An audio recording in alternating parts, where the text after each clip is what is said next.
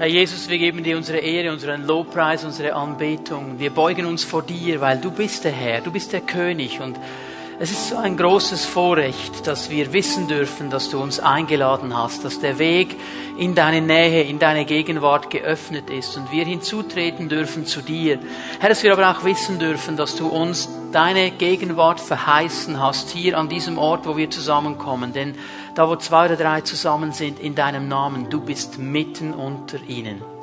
Und Herr, darum wollen wir auch unsere Herzen ganz bewusst öffnen für dein Reden, für dein Wirken, für deine Gegenwart. Und ich bin überzeugt davon, Jesus, dass du für jeden von uns etwas bereithältst heute Morgen. So bitte ich dich, Geist Gottes, dass du uns das Wort öffnest, wenn wir hineinschauen in dein Wort.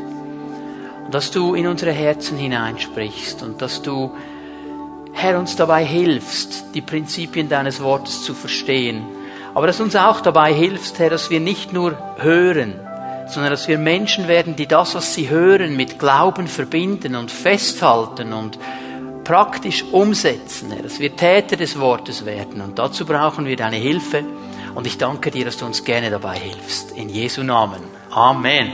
Amen. Bitte nehmt eure Plätze ein. Ich werde diese Predigtserie, ähm, die wir uns anschauen, für heute Morgen unterbrechen und ich werde eine, eine Botschaft bringen, die mich sehr bewegt. Er hat zu mir geredet am, am, am letzten Montag und ich habe gemerkt, dass das, was er mir gesagt hat, das war nicht einfach nur für mich, das ist etwas, das er der ganzen Gemeinde mitgeben möchte. Und ich glaube, dass das diese Botschaft heute Morgen eine der wichtigsten Botschaft, wenn nicht die wichtigste Botschaft dieses Jahres ist. Das hat mich wirklich die ganze Woche ganz, ganz stark bewegt, was der Herr uns hier mitteilen möchte. Und diese Wahrheit, dieses Prinzip, das wir uns anschauen, das hat ganz, ganz massive Auswirkungen auf unser Leben, wenn wir es nicht beachten und wenn wir daran vorbeigehen. Es hat aber auch ganz, ganz starke Auswirkungen im Sinne vom Segen Gottes, der freigesetzt wird, wenn wir dieses Prinzip ehren und danach anfangen zu leben. Und ich bin mir bewusst, es geht um ein alttestamentliches Prinzip für viele von uns. Das ist immer so eine Sache, wenn es ums Alte Testament geht, dann hat man dann den Eindruck, ja, das ist eben das Alte Testament. Wir sind ja Neutestamentler. Und wir vergessen, dass es unsere Aufgabe ist, das Alte Testament vom Neuen Testament her auszulegen. Und zu verstehen, dass Gott Prinzipien gibt, die gültig sind. Allgemein und ewig gültig. Und ich möchte euch mal bitten, dass wir 2. Mose aufschlagen miteinander, 2. Mose Kapitel 16. Ich lese von Vers 23. Ich möchte heute Morgen über das Sabbatprinzip sprechen. Das Sabbatprinzip. 2. Mose 16, Vers 23. Israel ist herausgeführt worden aus Ägypten. Sie haben Gott in einer ganz starken, massiven Art und Weise erlebt. Einmal mit all diesen Plagen, die gekommen sind über Ägypten, wo sie verschont gewesen sind. Ich meine, es ist gewaltig. In ganz Ägypten war es stockdunkel. Man würde sagen, wie in einer Kuh. Du hast gar nichts gesehen. Bei den Israeliten war Licht. Die hatten Licht. Da äh, waren die Tiere, die Seuchen hatte, alle Rindviecher der Israeliten waren gesund. Die Leute hatten Beulen und Krankheiten, die Israeliten waren gesund, die gewaltige Dinge erleben. Dann kommt dieser Würgengel und, und, und er, er führt sie heraus in dieser Nacht, geschützt durch das Blut. Und dann stehen sie vor dem, vor dem Roten Meer und der Herr spaltet dieses Meer, lässt sie hindurchgehen, die ganze ägyptische Armee hinter ihnen her. Das Meer geht wieder zu, die Ägypter sind weg, dann sehen sie die Feuersäule und dann sehen sie die Wolkensäule. Gewaltige Dinge. Haben sie alles erlebt? Waren sie dabei? Und Jetzt fängt Mose an, zu ihnen zu sprechen. Und wenn wir das alles wissen, das ist schon interessant, was er sagt. Mose sagte nun zu ihnen, Vers 23, dies ist es, was der Herr geredet hat. Er sagt ihnen, Leute, was ich euch jetzt sage, das ist nicht meine Idee. Das ist nicht die Idee der Leiterschaft. Wir haben uns nicht zusammengesetzt und eine Retrette gemacht und gefunden, das wäre auch noch eine coole Sache. Das, was ich euch jetzt erkläre, das kommt direkt von Gott. Es kommt von diesem Gott, der euch herausgeführt hat, der euch erlöst hat, der euch durch das Rote Meer geführt hat. Es kommt von diesem Herrn, es kommt von diesem König. Es ist das, was der Herr geredet hat. Und dieses Wort ist ewig gültig, denn der Herr, der es redet, verändert sich nicht. Er ist immer derselbe. Er hat nicht heute eine Meinung und morgen eine andere Meinung. So dieses Prinzip, was jetzt kommt, das ist das, was Gott in seinem Volk installiert haben möchte, was sein Volk verstehen soll. Und es geht hier um die Versorgung Gottes dann, um das Manna, das sie von ihm empfangen haben, jeden Tag bekommen haben, mitten in der Wüste, diese Versorgung Gottes. Und dann sagt der Herr ihnen, morgen ist eine Sabbatfeier, ein heiliger Sabbat für den Herrn. Was ihr backen wollt, backt, was ihr kochen wollt, kocht. Alles aber, was übrig bleibt, legt für euch zurück zur Aufbewahrung bis zum nächsten Morgen. Dieses Wort Sabbatfeier sagt die Elberfelder. Viele deutsche Übersetzungen übersetzen mit Ruhetag. Morgen ist ein Ruhetag. Und das Wort Sabbatfeier, das hier gebraucht wird im Hebräischen, hat die Bedeutung von aufhören mit einer Aktivität, wo man dran gewesen ist. Es hat die Bedeutung, zur Ruhe zu kommen, sich neu auszurichten, etwas anderes zu sehen als das, was man die ganze Woche gesehen hat. Es ist ein Tag, wo wir uns konzentrieren sollen auf etwas ganz anderes. Übrigens, nur hier mal, ich komme am Ende der Predigt noch einmal darauf zurück. Sabbat hat keine Verwandtschaft mit dem Wort Samstag. Kannst du vergessen. Das ist eine ganz andere Bedeutung. Also nichts zu tun, keine Angst. Die einen haben schon gedacht, oh, jetzt spricht er über den Sabbat, jetzt macht dann die Pfimi plötzlich die Gottesdienste am Samstag. Nein, nein, nein, nein, es geht nicht um einen bestimmten Tag. Da sind wir Neutestamentler, das werde ich euch dann zeigen. Es geht nicht um den Tag. Es geht nicht um ein Dogma. Es geht nicht um ein religiöses Gesetz. Es geht um ein Prinzip, das Gott uns hier erklären will. Und das Prinzip müssen wir verstehen. Der Tag, wann du deinen Sabbat feierst, ist für den Herrn nicht das allererste. Weil was machen wir jetzt? In der Schweiz ist der Sabbat wahrscheinlich der Sonntag. Da haben die meisten frei. Was machst du mit den Ärzten? Was machst du mit den Krankenschwestern? Was machst du mit den Buschauffeuren? Was machst du mit den Pastoren? Die bekommen keinen Sabbat. Was der Herr uns klar machen will, es gibt in diesem Rhythmus der Arbeit einen Tag, wo du ruhen sollst sollst sechs Tage arbeiten. Ich weiß, die Gewerkschaften drehen schon fast durch. Also das, was Gott sagt. Sechs Tage arbeiten, einen Tag sollst du ruhen. Und das soll dieser Sabbat sein. Und wenn du jetzt arbeitest und auch am Wochenende arbeitest, ist dein Sabbat vielleicht der Montag oder der Donnerstag oder wann auch immer. Wichtig ist nicht der Tag. Wichtig ist das Prinzip zu verstehen. Ich brauche einen Tag der Ruhe. Ich brauche einen Tag, wo ich mich erholen kann. Also noch einmal, das Wort Sabbat bedeutet von deiner Arbeit aufhören, zur Ruhe kommen. Okay? Vers 24. Da legten sie es zurück bis zum nächsten Morgen, wie Mose geboten hatte, und es wurde nicht stinkend und es kam kein Wurm hinein. Mose sagte, Esst es heute, denn heute ist ein Sabbat für den Herrn. Heute werdet ihr auf dem Feld nichts finden. Sechs Tage sollt ihr es sammeln. Aber am siebten Tag ist Sabbat. Da gibt es nichts. Gott hat jeden Tag dieses Manna gegeben. Er hat sein Volk versorgt. Und hier sagt er ihnen, an diesem Tag, an diesem Sabbat, an diesem Ruhetag wird es nichts geben. Da müsst ihr nicht aufstehen am Morgen und einsammeln gehen. Das ist etwas ganz anderes. Das ist für uns ja schon schwierig. Ja, wie kommt etwas, wenn ich keine Leistung bringe? Ich muss doch etwas tun dafür. Das ist für uns ganz, ganz schwierig zu verstehen. Und wir werden dann weiter unten sehen, für die Israeliten war es auch so. Er sagt hier, an diesem Sabbat soll niemand einsammeln gehen. Du sollst an diesem Tag nicht arbeiten. Du sollst zur Ruhe kommen. Du sollst nicht das Gleiche tun, wie du jeden anderen Tag auch tust. Dieser Tag ist ein spezieller Tag. Er hat eine spezielle Ausrichtung. Und an diesem speziellen Tag sollst du Dinge, die du sonst im normalen Ablauf tust, so nicht tun. Nichts einsammeln. Aber was interessant ist, dass Gott sagt, am sechsten Tag werde ich eine doppelte Versorgung geben. Ich werde dir am sechsten Tag so viel geben, dass es auch für den unproduktiven Tag reicht.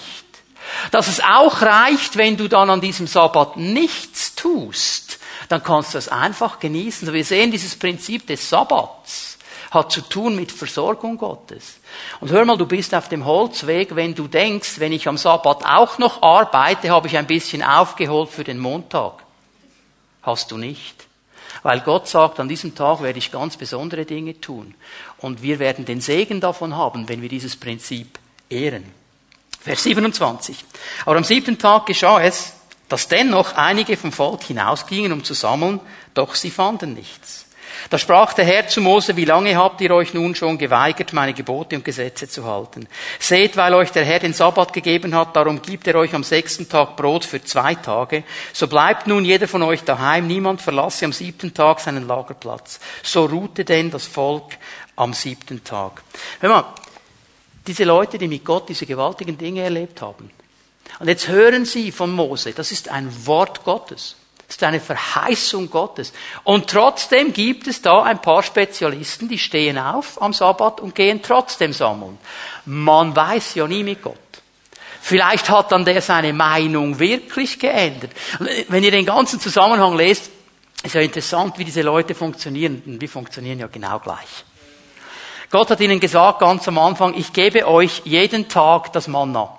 Und ihr geht hinein oder hinaus vielmehr, ihr sammelt es zusammen und jeder soll ein Gomer voll Manna mitnehmen. Das war so ein Hohlmaß. Jeder soll so viel nehmen, es wird für alle reichen. Da gab es ein paar Spezialisten. Die haben gesagt, wir sammeln zwei. Wir sammeln zwei. Die haben zwei gefüllt und dann, als sie ins Zelt kamen, geschieht etwas ganz Interessantes. Es ist zusammengeschrumpft. Alle hatten am Schluss nur einen Gomer. Egal, ich meine, einen Gomer hast du in fünf Minuten gefüllt. Die anderen haben eine Viertelstunde gearbeitet und hatten trotzdem so viel wie die wie fünf Minuten. Okay? Gott hat es zusammengeschrumpft. Und die haben die Leute das gesehen, gesagt, okay, okay. Aber ähm, da waren noch ein paar Schweizer dabei. Und die haben gesagt, okay, jetzt, wir haben noch einen Gomer, aber wir wissen nicht, was morgen geschieht. Lasst uns ein bisschen auf die Seite legen. Ich spare in der Zeit, dann hast du in der Not. Und die haben es bereitgelegt und gesagt, wunderbar, am nächsten Tag machen wir Frühstück im Bett, müssen nicht aufstehen, Mann ist schon da, können nur schon gleich zulangen und so. Am nächsten Morgen ist er dann aufgestanden, wollte in den Mannapot greifen, da war alles voller Maden und Würmer und es war faulig und stinkend, sehr appetitlich, oder? Gott wollte ihnen klar machen, achtet auf mein Wort und macht, was ich euch sage. Und an diesem sechsten Tag vor dem Sabbat hat er ihnen aber gesagt, und dann könnt ihr doppelt einsammeln und es wird am nächsten Tag keine Maden drin haben. Es wird gut sein, weil ich dafür sorge, dass auch dann, wenn ihr nichts tut, wenn ihr nicht einsammelt, wenn ihr nicht arbeitet, wenn ihr nicht Leistung bringt, dass du genug hast und versorgt sein wirst. Das ist die Verheißung Gottes über dieses Prinzip. Jetzt möchte ich euch einige wichtige Punkte hier mal zeigen aus diesen Versen, die wir verstehen müssen. Vers 23. Der Sabbat ist ein Festtag. An diesem Tag wird gefeiert. Es ist ein anderer Tag als alle anderen Tage. Und das sollte sich auch zeigen, dass wir an diesem Tag die Dinge anders machen. Wir feiern an diesem Tag und wir feiern den Herrn und wir preisen ihn und wir sind ausgerichtet auf ihn. Darum kommen so viele Leute an ihrem Sabbat am Sonntagmorgen hierhin und feiern miteinander den Herrn, weil der Herr gesagt hat, das sollen wir tun, weil wir uns gegenseitig ermutigen und aufbauen und unseren Herrn feiern. Der Herr sagt auch in Vers 23, dieser Tag ist heilig und soll den Herrn ehren. Heilig bedeutet abgesondert für ihn. Mit anderen Worten, dieser Tag gehört eigentlich ihm. Und wir sollen ihn ehren. Also an diesem Tag geht es nicht um mich, mich und meiner. Es geht um ihn. Es geht um ihn. Also es gibt ja Leute, die denken, ja, am Sabbat kann ich ja tun, was ich will. Ist mein Freitag und dann kann ich Vollgas geben und alles tun, was ich schon lange wollte. Der Herr sagt, no, no, du hast etwas verpasst hier. Der Sabbat, der gehört zuerst mal mir. Dieser Tag gehört mir. Er ist heilig für mich. Du sollst mich ehren und du sollst dich ausrichten auf mich. Und du sollst in dieser Ausrichtung auf mich auch all das empfangen, was du brauchst für dein Leben. Das ist der Punkt. Der Mensch soll sich auf Gott ausrichten an diesem Tag. Wir sehen dann in Vers 29, dass der Sabbat uns die Verheißung Gottes zeigt. Nämlich, ich werde versorgen. An diesem Tag tust du nichts. Und trotzdem wirst du Versorgung haben. Weil ich dafür sorge, dass die Versorgung geschieht. Die kommt dann von mir. Ich werde das, was sonst nicht funktioniert, zum Funktionieren bringen. Wenn du am fünften Tag zweimal Manna mitnimmst, ist es am sechsten Tag am Morgen modig. Du kannst es nicht essen. Wenn du am sechsten Tag doppelt nimmst, werde ich dafür schauen, dass du genug hast am siebten Tag. Das ist die Verheißung, die wir verstehen müssen. Es geht um die Versorgung Gottes auch an diesem Tag. Und dann Vers 30 sehen wir das Volk ruhte. Das ist eine ganz wichtige Bedeutung des Sabbats. Es ist ein Ruhetag. Es ist ein Tag, an dem wir von unserer täglichen Arbeit ruhen sollen. Von dem, was wir die ganze Woche tun, sollen wir ganz bewusst Abstand nehmen und ruhen davon. Jetzt Achtung, es gibt so ein paar Leute, die äh, sagen, okay, äh, am Sabbat darf ich gar nichts machen, da muss ich absolut passiv sein, so wie eine tote Fliege einfach herumliegen und warten, bis der Tag vorübergeht. Jemand hat mir mal gesagt, ähm, ja, bei uns in der Gemeinde haben wir das ganz klar gesagt, am, am Sabbat, am Sonntag wird nicht telefoniert.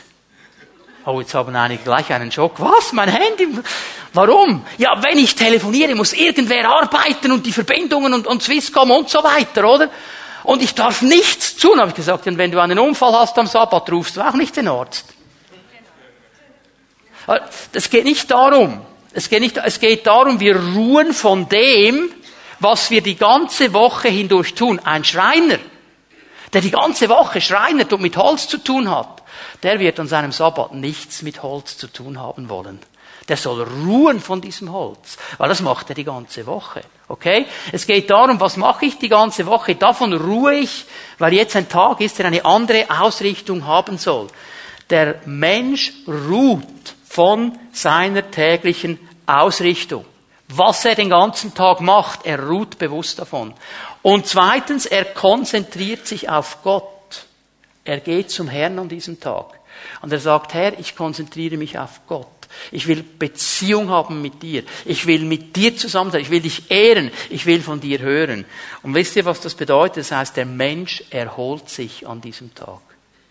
An diesem Tag kann er einatmen, zur Ruhe kommen, zu Atem kommen, sich erholen, sich regenerieren. Ihr Lieben, wir brauchen das. Wir sind geschaffen dazu, dass wir diese Zeiten der Ruhe brauchen. Und darum spricht der Herr so ganz klar über dieses Prinzip. An diesem Tag sollst du dich erholen. Und die Frage ist einfach mal die, wie erholst du dich? Wie kommst du zu Atem? Wie machst du das? Die meisten von uns würden wahrscheinlich sagen, ja, ich mache in der Regel etwas, was mir Spaß macht. Etwas, was mir Freude macht. Für die einen ist das Garten. Geh in den Garten, erhol dich.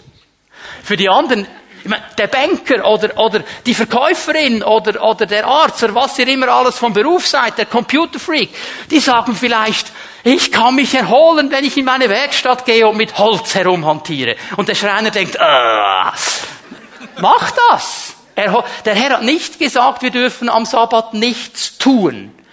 Er hat gesagt, wir sollen Abstand nehmen von unserer Arbeit. Wir sollen das tun, was uns hilft bei der Erholung.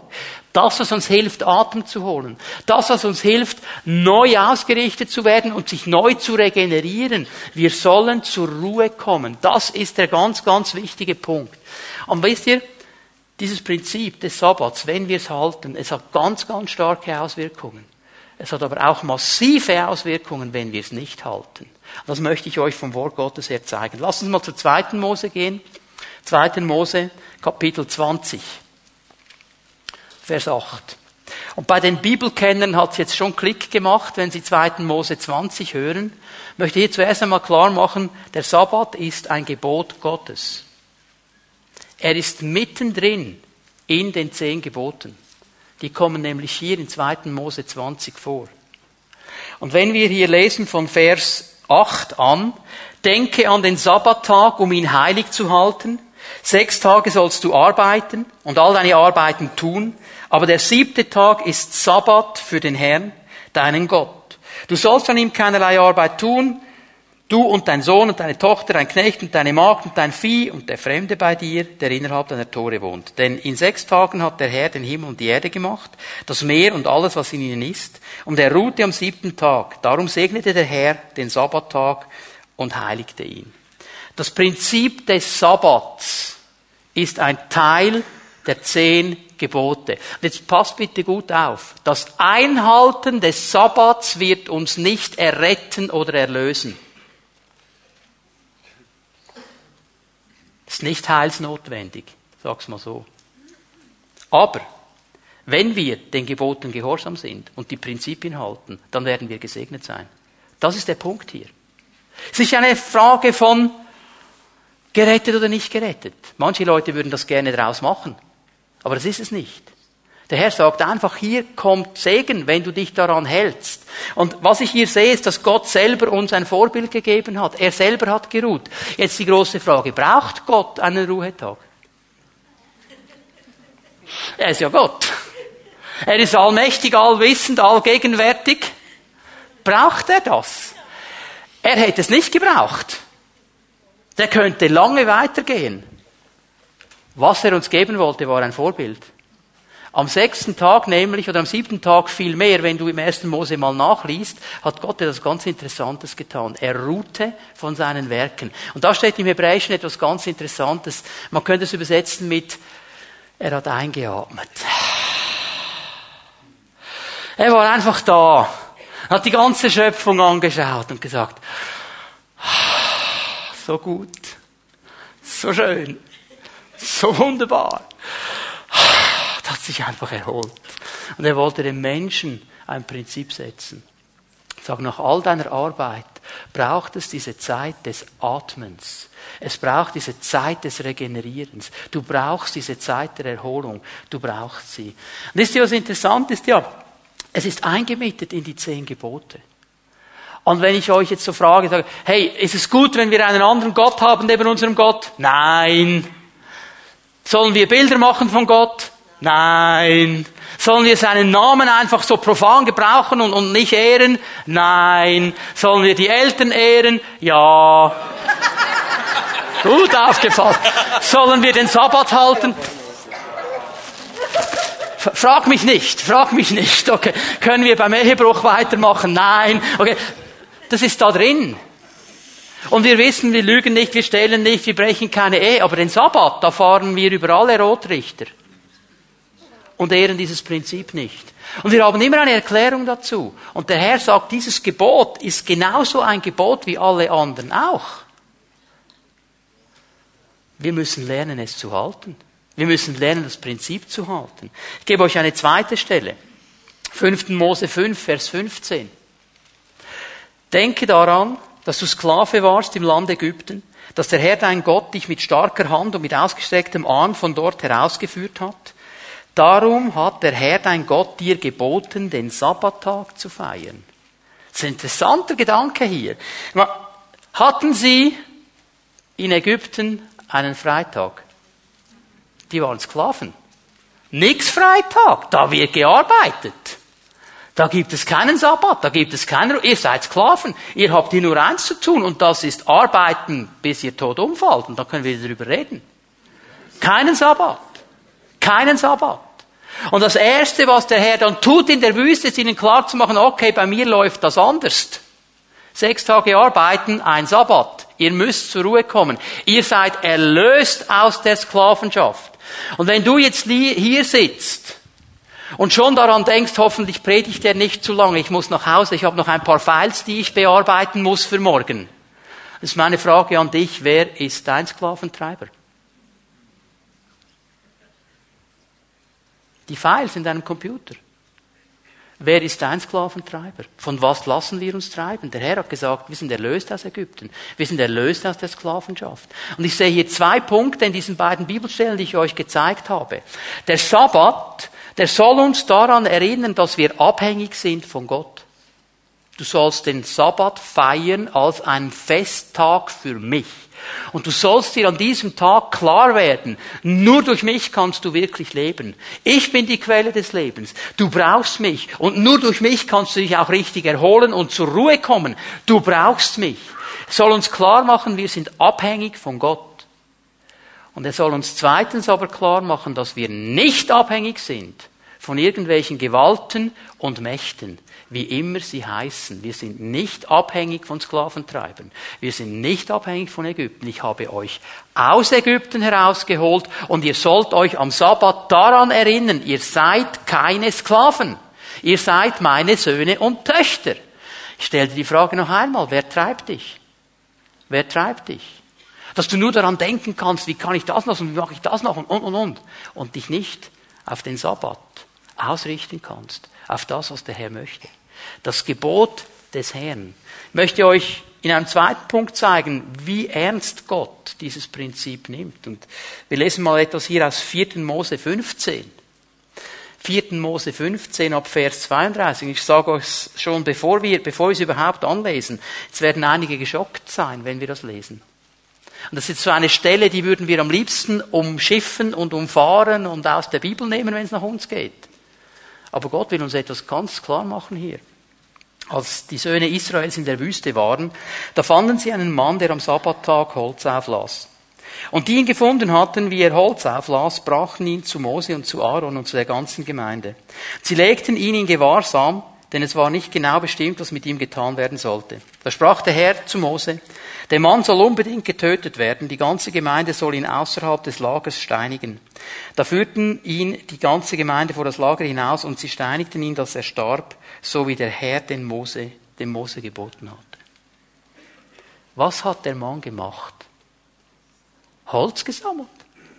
Also pass auf, wenn du das nächste Mal in den Wald gehst und Holz sammelst. Also sind wir alle froh, dass wir, dass wir Neutestamentler sind. Aber was ich hier sehe, ist mal Folgendes. Gott nimmt das Prinzip des Sabbats absolut ernst. Und es, im Alten Testament wurde das Brechen des Sabbats mit dem Tod bestraft. Genauso wie Ehebruch, Ungehorsam gegen die Eltern, Götzendienst. Lass uns nochmal schnell an die Top Ten Gottes denken. Kennt ihr die Top Ten Gottes? 2. Mose 20, das sind die Top Ten Gottes. Das ist seine Hitparade. Du sollst keinen anderen Gott haben neben mir, keine Bilder machen, seinen Namen in Ehren gebrauchen, Götzendienst. Du sollst den Eltern gehorsam sein. Ungehorsam gegen Eltern wurde mit dem Tod bestraft. Du sollst keine Ehe brechen. Ehebruch wurde mit dem Tod bestraft. Du sollst den Sabbat halten. Gott macht hier keinen Unterschied. Und natürlich sind wir im Neuen Testament. Aber auch in der Zeit heute. Ich bin froh, dass wir nicht mehr gesteinigt werden. Halleluja. Ist sonst noch jemand froh? Also ich bin sehr froh. Aber weißt du, die Konsequenzen, die Konsequenzen, wenn wir das Prinzip des Sabbats nicht ehren, sind da. Wenn wir nicht zur Ruhe kommen können, wenn wir keine Erholung haben, wenn wir uns nicht ausrichten auf ihn. Mir fällt auf, wir leben in einer absolut hektischen Zeit. Es geht alles ganz schnell und ich, ich finde heraus, hey, wir haben eine riesen Angst, etwas zu verpassen. Dann kommt das Wochenende und dann muss ich das und das und das und da ist noch einen Weihnachtsmarkt und da ist noch eine Party und da muss ich hin und, und, und. Und am, Mont am Sonntagabend fallen wir ins Koma. Und am Montag sollten wir wieder arbeiten. Ein Lehrmeister hat mir gesagt, es fällt mir auf, die Lehrlinge, je länger, je mehr, melden sich krank am Montag. Warum? Weil sie nicht mehr können, weil sie mussten Party machen das ganze Wochenende. Das wird uns kaputt machen. Leute, es wird uns kaputt machen. Was sind die Auswirkungen heute? Und ihr werdet sehen, diese Auswirkungen führen genau dahin, wo der da im Alten Testament gelandet hat, ist, nämlich beim Tod. Es geht ein bisschen länger, aber es führt dahin. Weißt du, mir ist aufgefallen, vor, vor 23 Jahren, als ich angefangen habe im Dienst, da hatte ich eine Privattelefonnummer und eine Bürotelefonnummer. Heute habe ich das hier. Ein iPad so, so genial das es ist, es ist auch ein Fluch.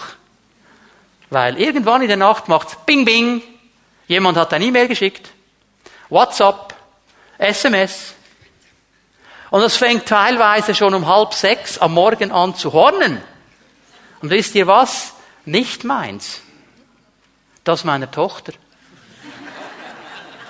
Was in der Welt stehen die Teenager auf um halb sechs am Morgen? Und die ganze Nacht hindurch. Wir kommen nicht mehr zur Ruhe. Wir mussten sagen, hey, die Handys aus dem Zimmer in der Nacht. Wir kommen nicht mehr zur Ruhe. Wir nehmen es überall hin mit. Wir haben diese Zeiten nicht mehr. Und die wenigsten von uns, wenn wir ehrlich sind, schaffen es konsequent, es nicht anzuschauen, wenn es hornt. Könnte ja wichtig sein. Könnte. Okay? Wir werden müde, wenn wir das Prinzip des Sabbats nicht einhalten. Das ist ja logisch. Das ist ja ganz logisch. Und mir fällt auf, je älter ich werde, desto schneller werde ich müde. Wisst ihr, damals, vor 23 Jahren, Freitagabend ein Seminar, dem ganzen Samstag ein Seminar, Sonntagabend ein Seminar Gottesdienst, Sonntagmorgen Gottesdienst, Sonntagabend Lobpreisabend und dann um 10 Uhr, wenn alles fertig war, habe ich gesagt, wo gehen wir jetzt predigen? Kann ich nicht mehr heute. Ich schaffe es nicht mehr. Ich bin flattü nach zwei Gottesdiensten. Es sagt ja, ja, da, die ganz Frommen würden jetzt sagen, ja, das hat mit der Salbung zu tun. Fromberger. Es hat mit dem Alter zu tun. Ich brauche längere Regenerationszeit. Ich würde mir ja wünschen, wir wären schon alle im Himmel, aber ey, wir sind noch auf dieser Welt und mein Zelt, das fängt auch an abzugeben in gewissen Bereichen. Ich muss noch mehr darauf achten. Wir werden müde, ist eine logische Folge. Aber wisst ihr, was mich wirklich schockiert hat? Ich habe mich ein bisschen herumgetummelt auf medizinischen Websites diese Woche, weil ich wollte das herausfinden. Ich wollte herausfinden, was geschieht, was kann geschehen, wenn Menschen nicht mehr zur Ruhe kommen, wenn keine Regeneration ist, wenn sie den Sabbat nicht halten. Hey, ich habe Dinge herausgefunden. Tinnitus. Im Ohr. Und man rennt von Arzt zu Arzt und viele Ärzte sagen, wir wissen gar nicht, was wir genau machen sollen mit diesen Leuten. Aber Studien haben herausgefunden, sehr, sehr oft, nicht immer, okay, sehr, sehr oft hängt es zusammen mit Stress und Frustration. Und dann pfeift's im Ohr, der kleine Mann im Ohr, oder wie immer du den nennst. Ja? Und du rennst von Arzt zu Arzt. Und der Herr würde vielleicht sagen, wow, wow, wow, slow down. Komm zu mir. Fang an, den Sabbat zu halten. Werde ruhig. Nimm Abstand. Depression kann eine Auswirkung sein von Stress. Nicht mehr zur Ruhe kommen. Migräne. Rückenschmerzen. Überarbeitung. Zuckerkrankheit, Diabetes. Die haben wissenschaftlich herausgefunden, das kann zusammenhängen mit Stress, Alzheimer. Kann, muss nicht, kann. Hey, das hat mich beschäftigt. Das hat mich beschäftigt. Wie viele von diesen Dingen höre ich? Einfach weil Überlastung da ist, weil Stress da ist, weil wir das Prinzip des Sabbats nicht ehren, weil wir nicht bereit sind, ein bisschen zurückzufahren und mal zu sagen, Herr, ich vertraue dir, dass die Welt nicht untergeht, wenn ich heute nicht arbeite, weil heute ist mein Sabbat. Ich vertraue dir, dass du Versorgung schenkst. Eben, das ist eine ganz ernste Sache. Und es gibt ganz viele Ärzte, die sagen, hey, viele Menschen sterben zu früh, weil sie mit diesem Stress nicht aufhören. Das war nie die Idee des Herrn. Der Herr hat gesagt, es gibt eine bestimmte Zeit die ist dir gesetzt, solange sollst du leben. Und das soll ein erfülltes und ein langes Leben sein. Und wenn es mein Zeitpunkt ist, dann ist es vorbei. Nicht, wenn der Stress zuschlägt. Und darum hat er uns dieses Prinzip gegeben, dass wir lernen, wir brauchen diese Zeiten der Erholung. Wir brauchen die Zeiten der Regeneration. Wir brauchen die Zeiten, wo wir einmal sagen, Herr, jetzt lassen wir den täglichen Job auf der Seite. Und ist die ganz am Anfang im Dienst, ich hatte immer ein schlechtes Gewissen. Die Leute sind zu mir gekommen und haben gesagt, hey, wir gehen in den Ferien einen Einsatz machen in Rumänien oder Bulgarien. Kommst du auch mit? Und ich habe gedacht, hallo, ich bin die ganze Zeit am Missionieren, nicht in Bulgarien, aber hier in der Schweiz. Ich bin dauernd dran, mit Leuten zu reden und den Leuten das Evangelium zu erklären. Ich möchte mal Ferien machen. Er hat immer ein schlechtes Gewissen. Ja, du als Pastor, du müsstest doch als Erster. Ich brauche meinen Sabbat. Wenn ich ihn nicht halte, wenn ich nicht darauf achte, dann kann ich dem Herrn dienen für eine gewisse Zeit und irgendwann steindelt es mich aus. Man nennt das Neudeutsch Burnout. Und dann geht nichts mehr. Wisst ihr was, ich habe mich entschieden, ich mache meinen Sabbat, ich will kein Burnout. Wenn schon will ich ein Burn-up.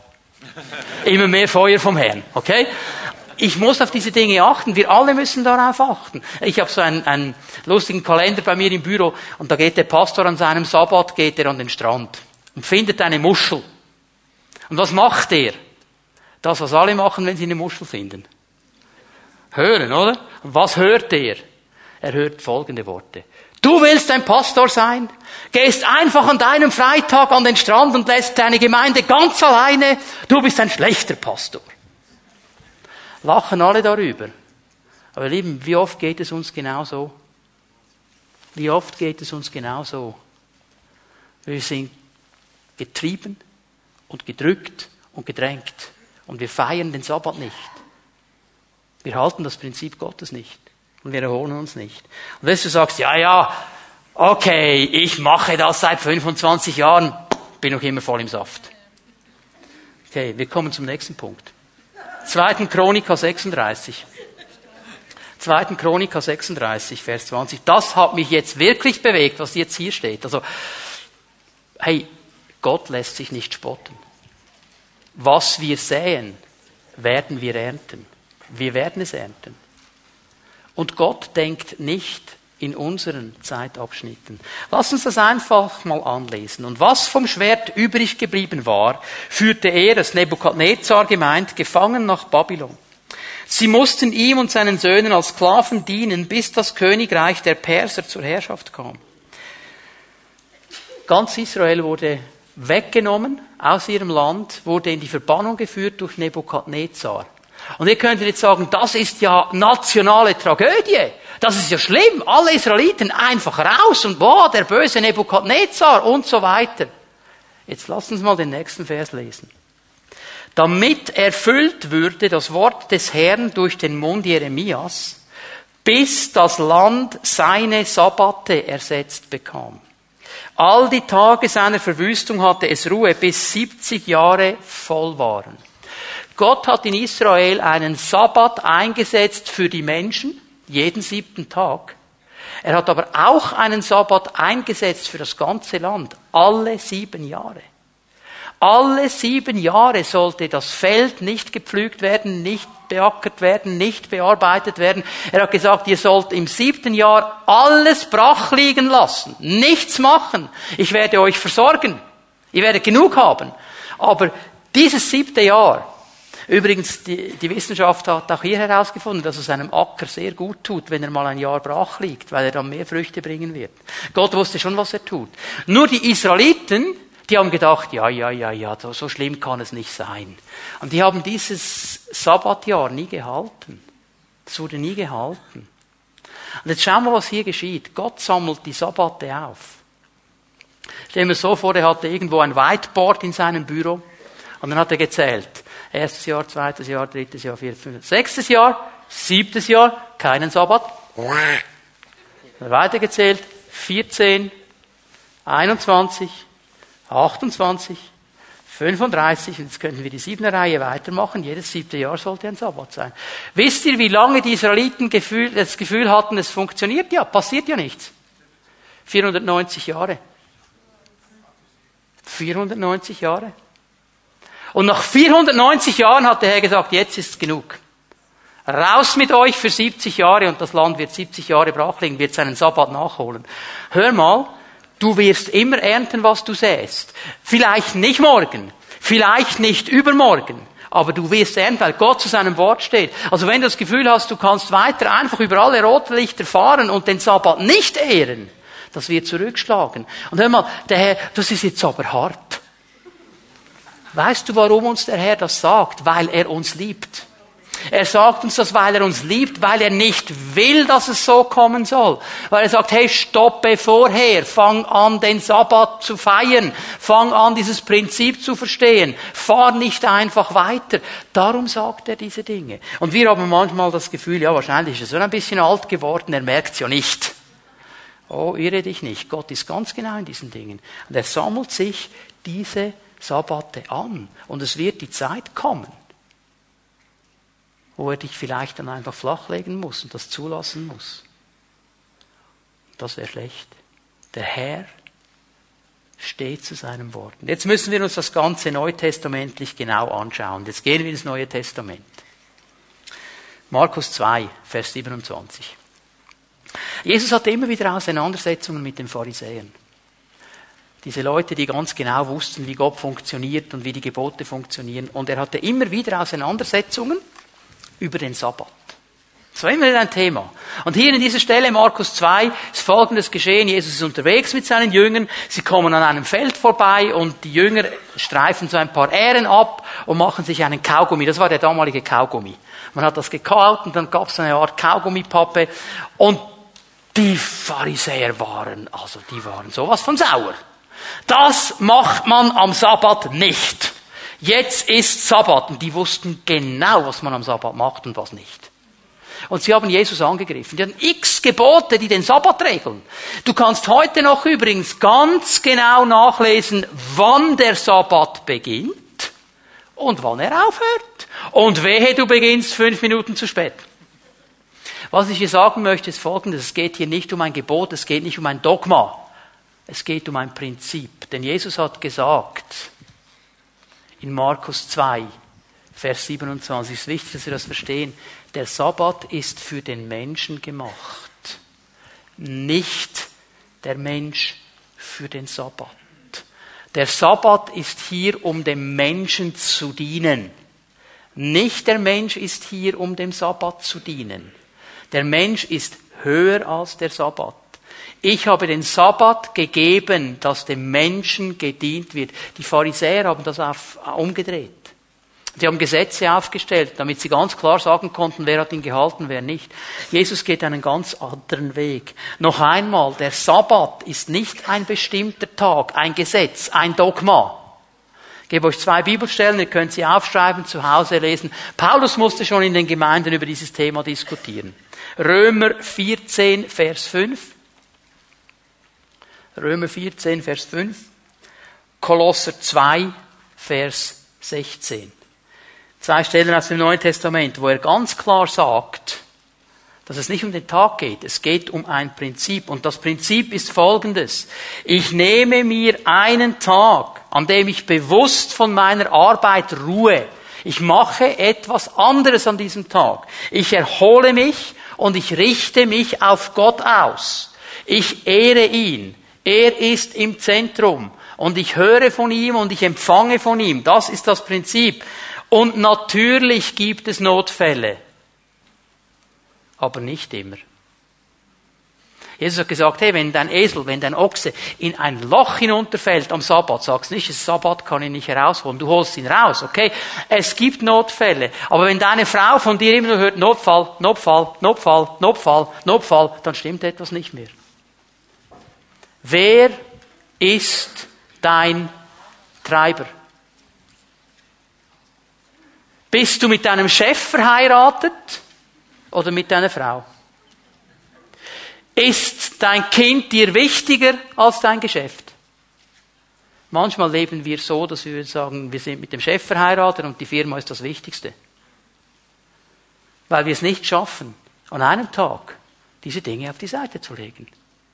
Das ist eine Lüge des Teufels. Und wir kommen nicht mehr zur Ruhe. Und wir erholen uns nicht mehr. Und der Segen Gottes fließt nicht so, wie er fließen könnte. Du kannst Gott keine Ehre bringen, wenn du mit einem Burnout da liegst und dich nicht mehr bewegen kannst. Dann kann er dich nämlich nicht mal mehr gebrauchen. Denk mal darüber nach. Und darum spricht er mit uns über diese Dinge. Und er will uns in diese Zeiten der Erholung und der Ruhe hineinbringen. Ich habe vier Bereiche, die ich kurz erwähnen möchte, die ganz wichtig sind. Hör, wir müssen im mentalen Bereich zur Ruhe kommen. Wir müssen unsere Gedanken orten. Wir müssen frei werden von den Dingen, die uns Sorgen machen. Wir müssen diese Dinge, die uns belasten in unserem Denken, lernen auf die Seite zu legen. Wenn du das ganze Wochenende immer nur drehst, was alles noch schief läuft im Geschäft, dann wirst du nicht erholt sein. Du musst lernen, diese Dinge auf die Seite zu legen und dem Herrn abzugeben und ihn zu suchen, ganz bewusst zu sagen, ich werde mich nicht um diese Dinge jetzt kümmern. Du musst lernen, zweitens im Bereich der Gefühle dich zu erholen. Manchmal kommen wir am Freitag nach Hause, hatten noch eine Auseinandersetzung mit dem Chef und dann waren noch all diese blöden Kerle im Weg auf der Straße, wo ich durchfahren wollte und wir sind schon mit 180 geladen, wenn wir nach Hause kommen am Freitagabend. Und am Sonntagabend sind wir immer noch bei 180. Und du denkst nichts anderes den ganzen Gottesdienst hindurch. Hoffentlich hört er bald auf zu predigen, dann kann ich mir überlegen, wie ich es dem Chef heimzahle. Wir müssen unsere Gefühle auch in eine Erholungsphase hineinbringen. Das brauchen wir. Wir müssen lernen, zur Ruhe zu kommen. Hast du mal darüber nachgedacht, was Jesaja sagt? In der Ruhe liegt eure Stärke. Wenn ihr zur Ruhe kommen könnt. Wir müssen ganz bewusst uns zwingen, diese Dinge auf die Seite zu legen. Wir müssen, liebe Leute, wir müssen zu unseren Grenzen stehen lernen. Das ist wichtig. Ich habe im ersten Gottesdienst das gesagt. Das betrifft euch weniger als die im ersten Gottesdienst. Ich möchte euch ein Beispiel geben, was das heißt. Wir müssen zu unseren Grenzen stehen. Ich höre manchmal den einen oder anderen, der mir sagt, ja, der Ivano ist eben kein Hirte. Nach dem Gottesdienst geht er gleich immer weg. Das mache ich nach dem 9 Uhr Gottesdienst. Wisst ihr warum? Ich schaffe den 11 Uhr Gottesdienst nicht, wenn ich nicht diese halbe Stunde Zeit habe, mich wieder neu auszurichten und zu regenerieren. Ich schaffe es nicht, wenn mir noch drei Leute ihre Probleme erzählen. Wisst ihr, vor ein paar Wochen ist eine Frau gekommen, hat mir ihre Geschichte erzählt, das hat mich so bewegt, ich konnte mich nicht mehr auf den Elfo-Gottesdienst konzentrieren.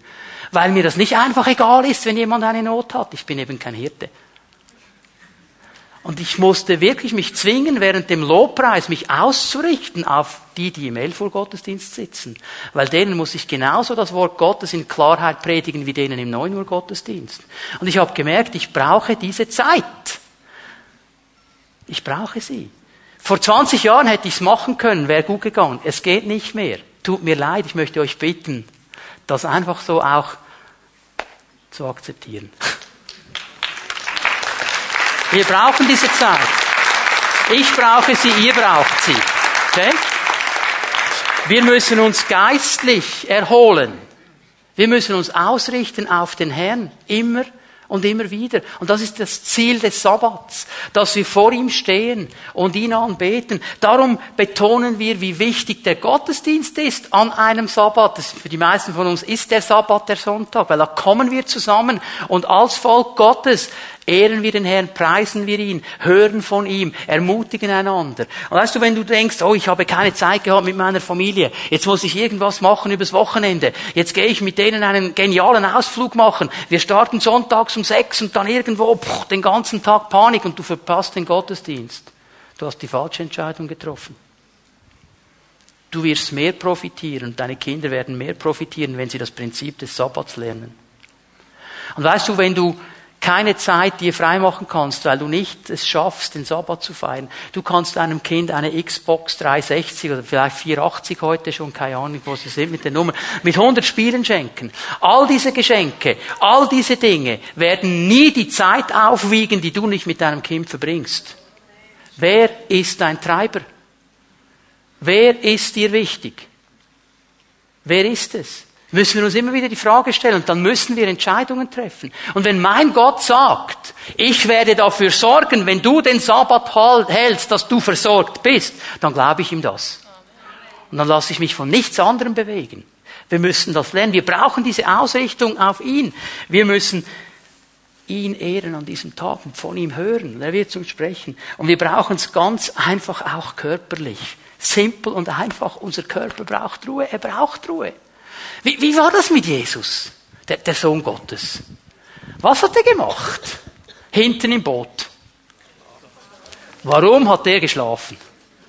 Ja, die ganz Frommen sagen, ja, der wollte einen Glaubenstest machen mit den Jüngern. Der hat nicht richtig geschlafen, hat nur so getan, wollte sehen, was die Jünger machen. Er war müde. Er war müde, ganz einfach. Er hat gegessen. Warum? Weil er Hunger hatte. Ja? Wir, wir, wir leben in diesem Zelt drin. Ich würde es mir manchmal auch anders wünschen. Und wir müssen lernen, dieses Zelt auch zu ehren. Was wir Christen manchmal machen, ist Raubbau mit diesem Leib. Wir müssen lernen, hier ausgeglichen zu sein. Und vielleicht, ist es gut, wenn du mal am Sabbat dir Zeit nimmst für ein Frühstück, ganz in Ruhe. Nicht schnell Espresso und ein Biss Grasso und dann schon wieder losrennen. Zeit nehmen. Ist dir aufgefallen, wie viele Male Jesus beim Essen war? die Pharisäer haben gesagt, das ist ein Fresser, ein Weinsäufer. Nein, aber jedes Mal, wenn das beschrieben wird, die hatten Zeit, wisst ihr, die hatten Zeit. Jedes Mal, wenn das beschrieben wird, ist etwas ganz Wichtiges geschehen geistlich. Dafür brauchen wir Zeit. Dafür brauchen wir Ruhe. Das geschieht am Sabbat, wenn wir uns die Zeit nehmen. Hey, hallo, der Herr gibt uns hier ein ganz, ganz wichtiges Prinzip. Und er möchte uns, Jesus hat immer darauf geachtet. Einmal kamen seine Jünger zurück von einem Einsatz. Er hat ihnen gesagt, Jungs, jetzt gehen wir an einen ruhigen Ort und ihr ruht euch mal ein bisschen aus. Ihr könnt nicht dauernd immer nur leisten. Ihr müsst jetzt mal Ruhe haben. Jetzt könnt ihr zur Ruhe kommen. Er hat ihnen diese Ruhe gegeben. Gott ist kein Treiber. Gott ist kein Sklaventreiber. Er hat dieses Prinzip gegeben, damit wir zur Ruhe kommen, damit wir uns erholen. Jetzt gehen wir mal miteinander ganz schnell zu Matthäus 11, ganz bekanntes Wort von Jesus, Vers 28. Kommt zu mir, ihr alle, die ihr euch plagt und von eurer Last fast erdrückt werdet. Ich werde sie euch abnehmen. Nehmt mein Joch auf euch und lernt von mir, denn ich bin gütig und von Herzen demütig so werdet ihr Ruhe finden für eure Seelen. So werdet ihr Ruhe finden. Prinzip des Sabbats. Jesus im Zentrum. Er in der Mitte. Und wir richten uns aus auf ihn. Dieses Wort Ruhe finden ist ein ganz interessantes Wort im Griechischen. Es bedeutet eigentlich aufatmen, zu Atem kommen, erholen. Es bedeutet genau das. Und das kannst du bei Jesus. Und das ist die Aufgabe, die er uns stellt. Und das ist die Frage, die er an uns richtet heute Morgen. Wie sieht es in deinem Leben aus mit diesem Prinzip des Sabbats? Gibt es diesen Tag, wann immer er ist, ob es der Sonntag ist, ob es der Dienstag ist, ob es der Donnerstag ist, wann immer dein Sabbat ist. Aber gibt es diesen Rhythmus von sechs Tage Arbeit, ein Tag Ruhe? Und du füllst diesen Tag mit dieser Erholung, mit dieser Ausrichtung auf ihn, mit diesem etwas tun, was mir Freude macht. Und bei einigen dreht das jetzt schon wieder. Ja, aber ich muss, ich kann nicht, mein Job und das so viel Verantwortung. Wer treibt dich? Wer treibt dich? Ich möchte eine, euch eine letzte Bibelstelle geben. Jesaja 9, Vers 3. Eine gewaltige Verheißung. Der Stock des Treibers ist zerbrochen. Der Stock des Treibers ist zerbrochen. Jesus hat das zerbrochen am Kreuz von Golgatha, weil es ist nicht Gott, der uns treibt. Es ist der Teufel. Es ist nicht Gott, der uns in eine Sklavenschaft hineinführt. Es ist der Teufel. Und Jesus hat diesen Stock zerbrochen. Und vielleicht ist es heute Morgen dran zu sagen, jetzt ist fertig. Ich lasse mich nicht mehr länger treiben. Jetzt ist fertig, meiner Frau und meinen Kindern immer zu sagen, ich habe keine Zeit, ich muss noch das und der Chef hat mir das angedroht. Jetzt ist es Zeit, Prioritäten zu setzen. Wenn der Herr sagt, wenn du das Prinzip des Sabbat hältst, werde ich schauen, dass du versorgt bist, dann glaube ich ihm das. Und dann ist mir das wichtiger und höher als alles andere. Können wir miteinander aufstehen? Bitte komm noch einmal nach vorne mit einer Lobpreisgruppe, Mark. Können wir einen Moment einfach in der Gegenwart Gottes stehen? Und ich möchte dich bitten, während wir uns ausrichten auf den Herrn, dass du für einen Moment einmal darüber nachdenkst, wie sieht das aus mit dem Prinzip des Sabbats in meinem Leben? Gibt es diesen Tag der Ruhe, dieser Ausrichtung, der Erholung, wo ich ihn in die Mitte nehme und von ihm immer wieder neu auch erfüllt werde, wo ich regenerieren kann. Und dann triff eine Entscheidung. Triff eine Entscheidung. Weil der Herr hat seinen Segen verheißen, da wo wir gehorsam sind gegenüber seinem Wort. Lass uns einfach einen Moment in der Gegenwart Gottes sein. Lass den Geist Gottes dir dienen.